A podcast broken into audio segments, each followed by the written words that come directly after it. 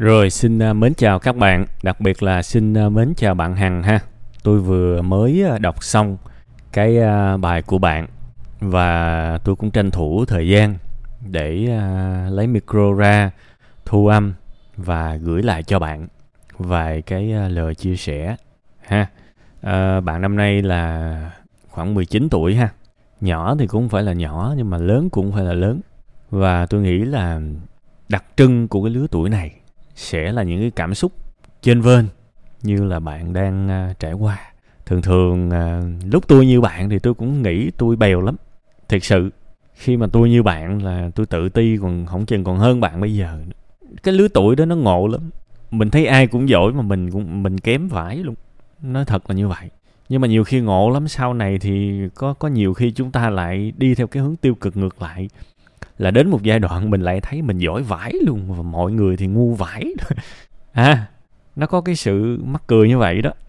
Thì à, ở cái đoạn đầu này biết là bạn cũng đang chơi vơi đang rầu nên tôi cũng muốn à, nói theo cái nghĩa nó dân dã nó nó hài hài chút xíu để cho cái không khí nó giãn ra.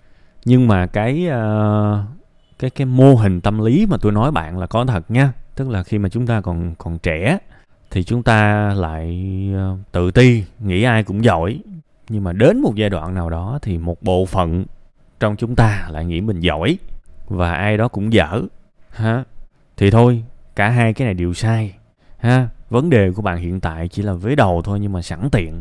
Tôi nói luôn, để mà vài năm nữa mình cũng tránh lặp lại cái lỗi mà cũng phổ biến.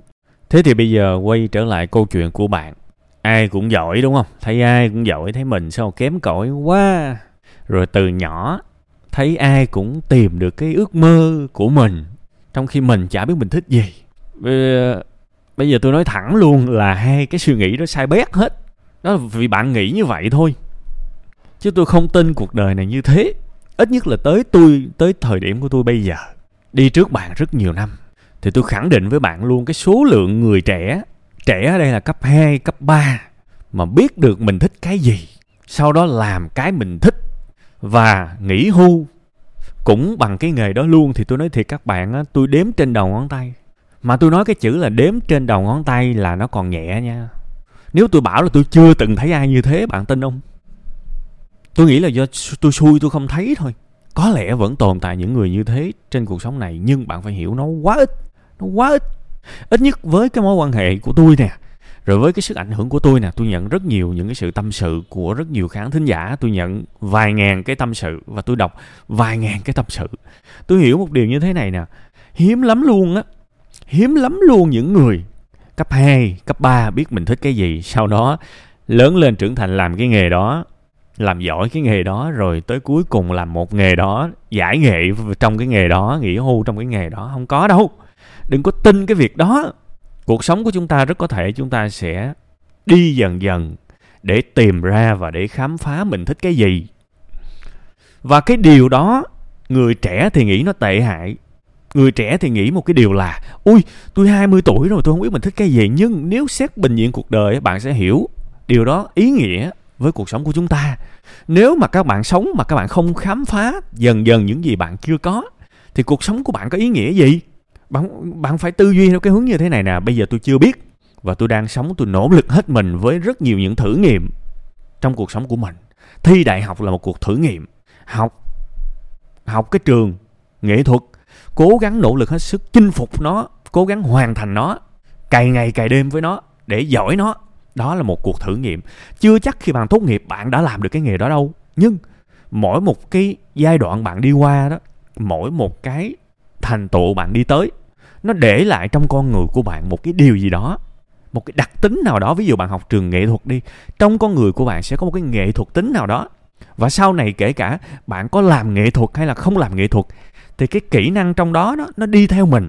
Bạn hiểu không? Cái kỹ năng trong đó nó đi theo mình và nó sẽ lại phát tiết ra. Nó sẽ lại nở rộ trong một cái lĩnh vực nào đó và mình thành công trong lĩnh vực đó. Đại khái như vậy. Bạn phải hiểu chuyện đó nên cuộc sống này? Nó là cái sự kết nối của rất nhiều thứ và chúng ta sống để trải nghiệm trải nghiệm dần dần dần dần. Bạn quá trẻ, bạn kỳ vọng cái gì? Bạn đừng kỳ vọng về thành công. Bạn cũng đừng kỳ vọng một cái tương lai phải gọi là rõ mùng một mùng một. Sao bạn thấy được? Tôi khẳng định là ở đây có rất nhiều người 30 40 tuổi mà cũng không thấy được tương lai của mình. Thì sao bạn trẻ quá, sao bạn thấy được? Kinh nghiệm sống của bạn quá ít. Bạn mất 18 năm chỉ đi học về nhà ăn cơm ngủ. Đúng không?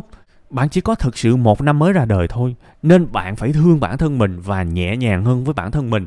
Đừng đặt quá nhiều kỳ vọng như vậy. Chả có việc gì mà bây giờ phải phải tự ti cho những cái việc đó. Và chả có gì ghê gớm khi mà mình không biết mình thích cái gì, hay là tương lai sẽ như thế nào. Và cũng sẽ rất bình thường nếu mình chưa giỏi, vì mình chưa giỏi mình mới đi học. Chưa giỏi rồi nghỉ nhà đi đi học chi.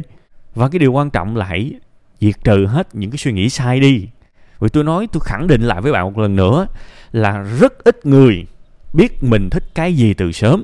Là cái thứ nhất. Và không bao giờ tồn tại cái việc là bạn bè ai cũng giỏi hết. Tôi ngu quá, cái đó cũng sai luôn. Cái đó cũng sai luôn. Nếu mà bạn dở quá, thì sao bạn thi vô cái trường đó được? Đúng không? Có thể bạn chậm hơn người ta, tôi công nhận. Có thể người ta mất hai tiếng đồng hồ để hiểu cái khái niệm đó bạn mất hai ngày mới hiểu. Ok, tôi công nhận, việc đó tôi thấy thường xuyên. Có sao đâu. Nếu bạn không thông minh, không nhanh nhẹn được như người ta, thì hãy bỏ nhiều thời gian hơn người ta. Bạn vẫn thắng như thường. Tại vì những cái thằng thông minh á, nó hay chủ quan lắm. Con rùa vẫn chạy thắng được con thỏ mà. Đúng không? Đâu có phải vì tốc độ của con rùa nhanh hơn, mà là vì con rùa nó lì hơn. Thì bạn cũng như vậy. Nếu bạn cảm thấy mình không nhanh nhạy được như người ta, hãy bỏ nhiều thời gian hơn người ta một ngày bỏ 2 tiếng đồng hồ ra để luyện vẽ. Sao bạn không bỏ 8 tiếng ra để luyện vẽ? Chưa biết ai sẽ vẽ đẹp hơn ai à? Đồng ý không?